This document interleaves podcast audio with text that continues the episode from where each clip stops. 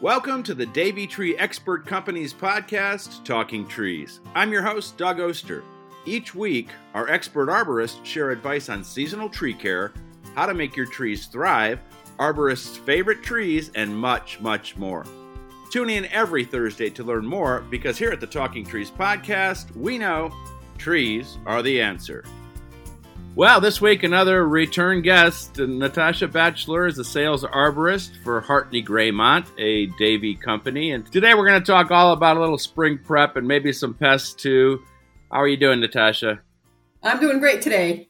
How about you? It's windy in Cape Cod, right? Yeah, that's kind of the daily for us. First off, we're talking about spring. That's a positive right there, you know. We're finally getting out of winter. What's the first thing you think about when you're looking at your trees for the first part of the season here? Well, so going into the spring, we typically concentrate on overwintering pests because we can apply horticultural oils for certain pests to smother the insects. So overwintering mites, sometimes overwintering eggs of certain insects. We used to have populations of something called winter moth here, which horticultural oil could help a little bit smothering some of the eggs. So it's really eggs and overwintering nymphal stages and things like that. Is it specific trees that get this treatment because, you know, certain insects are on the trees, or do all trees get it? How do you decide where you're going to put horticultural oil? Typically the ones that we're going to be able to target with the horticultural oils are going to be pests, and they're typically scales and mites. They're going to be on evergreens. A lot of evergreens have that issue. There are some other plants that can have some overwintering eggs as well. It's a case-by-case basis. Do you have hemlock woolly adelgid up there? Don't we all? Sadly, we do, and I've got tons of hemlocks on my property, and that's how I'm trying to deal with them. We had a real killer cold snap at Christmas, which always knocks back the hemlock woolly adelgid. But as soon as I see them, I'm spraying with horticultural oil. Am I waiting too long? No, you're not waiting too long.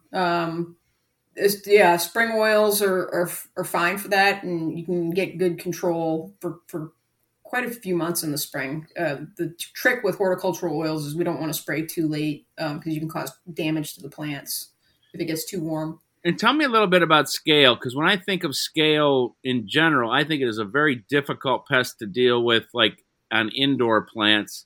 Is it the same on outdoor plants? It really is. And since we're talking about hemlocks, we have a lot of hemlock elongate scale here. In my experience with that, is it's pretty difficult to control with oils because, again, with the scales, they have a waxy coating on them, and you really have to get good coverage, and timing on scales can be problematic. Sometimes you need to get them in the crawler stage, which could just be a couple of days because they start to form that waxy coating pretty quickly. Timing is everything, and, you know, if it's only a couple of days, that's tough to schedule. It's a challenge. It is a challenge. The key to managing a lot of pests is the overall health of the plant. So they're going to be able to kick in their natural defenses if we can keep them healthy. That leads me to fertilization. Is that what we're talking about? Yeah, fertilization is one part. As things always are changing in our industry as we learn more, a lot of research has been going on in the past, or being published in the past maybe decade or so, about soil health. And that's everything from the organic matter in the soil to the nutrient management, which the fertilizer helps deal with one component of that. But a lot of it is what kind of soil do you have? I think we discussed it last time, but I have clay soils here, which I didn't expect on Cape Cod. But there are some seams of clay, and that makes it really difficult for nutrient availability for plants, because on clay soils, the nutrients kind of bind really closely to the particles. Well, what is the soil like there then? Because when you said clay, I was going to say, don't we all have that? Because that's what we have down here in Pittsburgh. So a lot of the soils, especially as we get down towards the end of the world, Provincetown, the tip of the Cape, it gets very, very sandy. So we have problems with it's kind of the opposite. The nutrients just fall right through the soil. There's nothing for them to hold on to. So we try to supplement both types of soil with organic matter to try to increase its ability to hold on, to make nutrients available to the plants. Yeah, let's talk about that. Let's say we find a spot, the right tree for the right place, but the soil is either that clay or it's real sandy. What do we do? What do we do when we plant? In general, I've heard not to amend the soil for trees, but you can't put a tree in pure clay. We know that's going to be a disaster.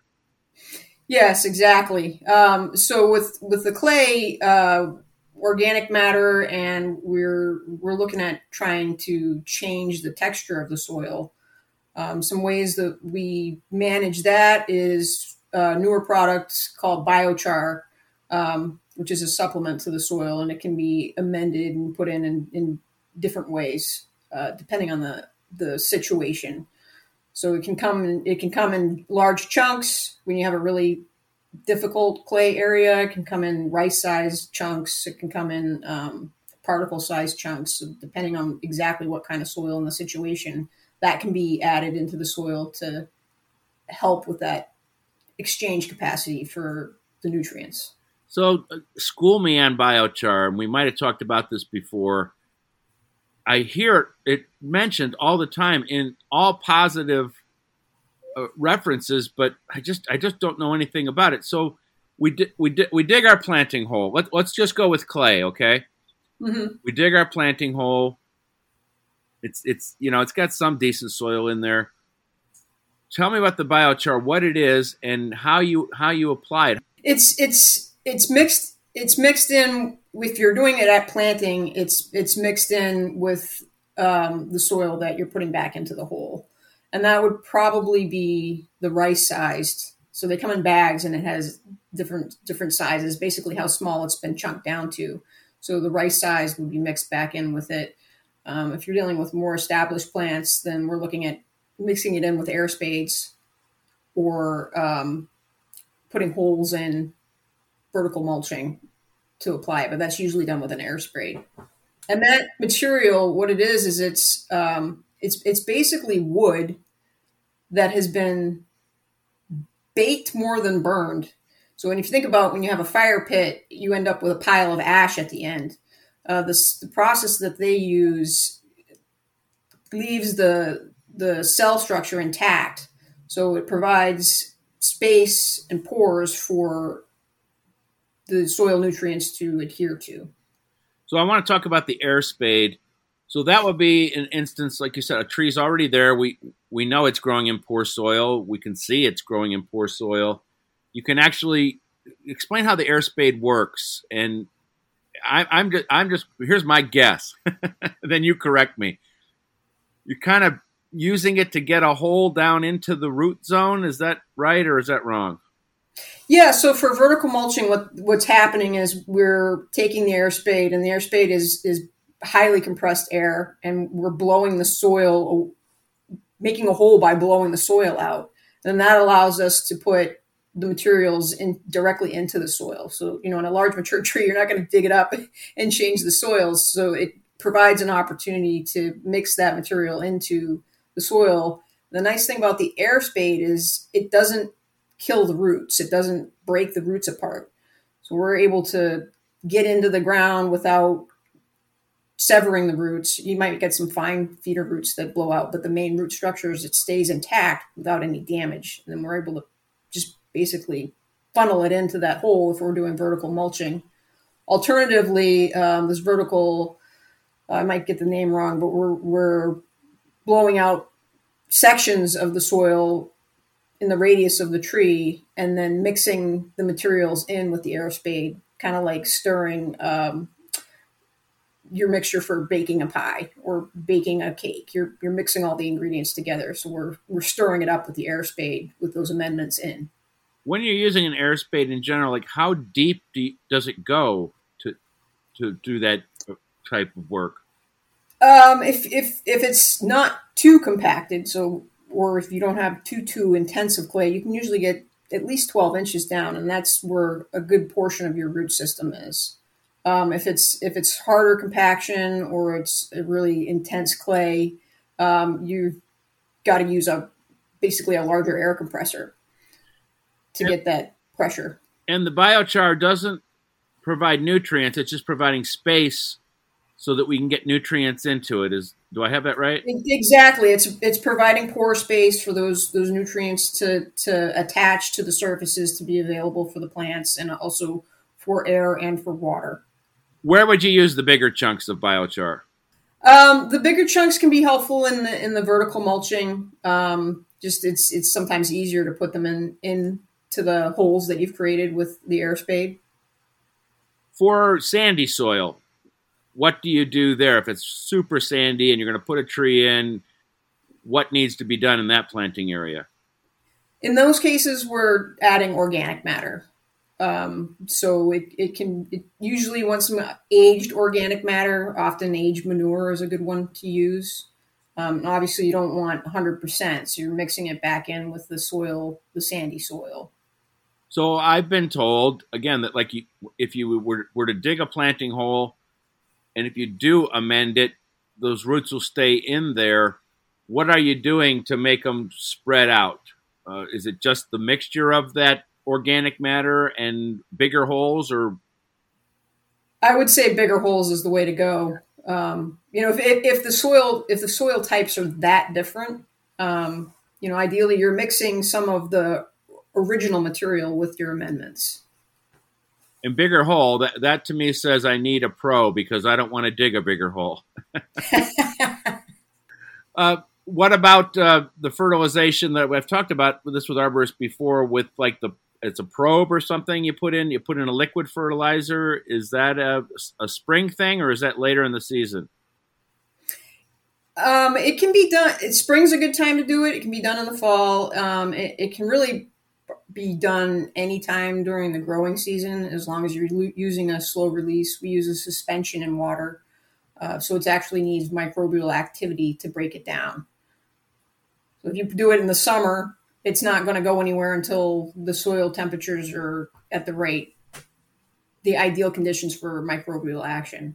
Talk a little bit about, when you look at a tree, and I know this is a really open-end question, but how do you know whether it's going to, when you're looking at it, that it's going to be an air spade with biochar or a liquid fertilizer probe or both? How are you making these decisions? This usually confuses my clients, but when I show up on a tree to property to look at a tree, I kind of give a glance at the crown, just looking for overall health. Are the buds good? Are the leaves good? Is there dieback? And that kind of thing. And I go right onto my knees, right down to the root flare where the tree meets the soil. Probably 75% of my properties, that's the first place I'm going. And I will take a chaining pen and a soil probe. So the chaining pen it just has measurements on it. It's a narrow pen.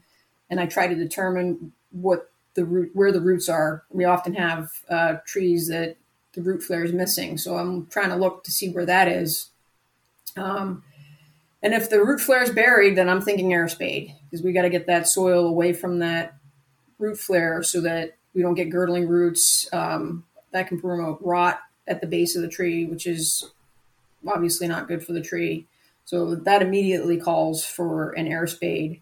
And then the soil probe I use to get a feel for what the soil looks like. So is it a nice sandy soil? Is it a nice loam? Is it like mine where I have 42 inches of clay? Though my probe doesn't go down that far. I did some special testing on that. So based on what the soil looks like, that's when we're going to start thinking about other options. And then if it's an unusual soil, we're thinking about soil tests. So sending it off to a lab to determine texture and what nutrients are available to the plants in that soil. And, from talking to arborists, I know how bad it is to have that root flare covered. Is that usually from improper planting, or does it happen over time? It's usually from a combination of improper planting and overzealous mulching. I want to be nice about that. So overzealous mulching. Sometimes people throw extra soil on thinking that that's going to be their best bet in order to plant other things around, and that can cause problems later down the line. AKA volcano mulching. Dun, dun, dun. Doesn't it drive you nuts? It does. It does. People are starting, I think they're starting to learn. I get more questions from people, is my mulch too high? Rather than having to point it out to them, they're starting to understand that they need to pay attention to that.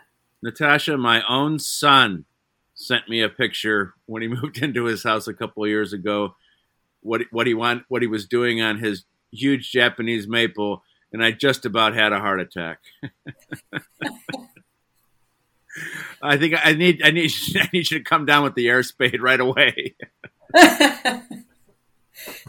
Yeah, I had a client who had probably about 2.5 feet of mulch against their trunks, and I was like, "This is too high," and she was like, "Are you kidding me? I just had that done a week ago." I tell this story all the time. You know, the Davey guys here in Pittsburgh, they come on my radio show, and Davey used to take care of this complex across the road from us, and some new manager of the property took over and ordered Davey to do volcano mulching. And of course, they said ethically, that's, you can't, you're going to.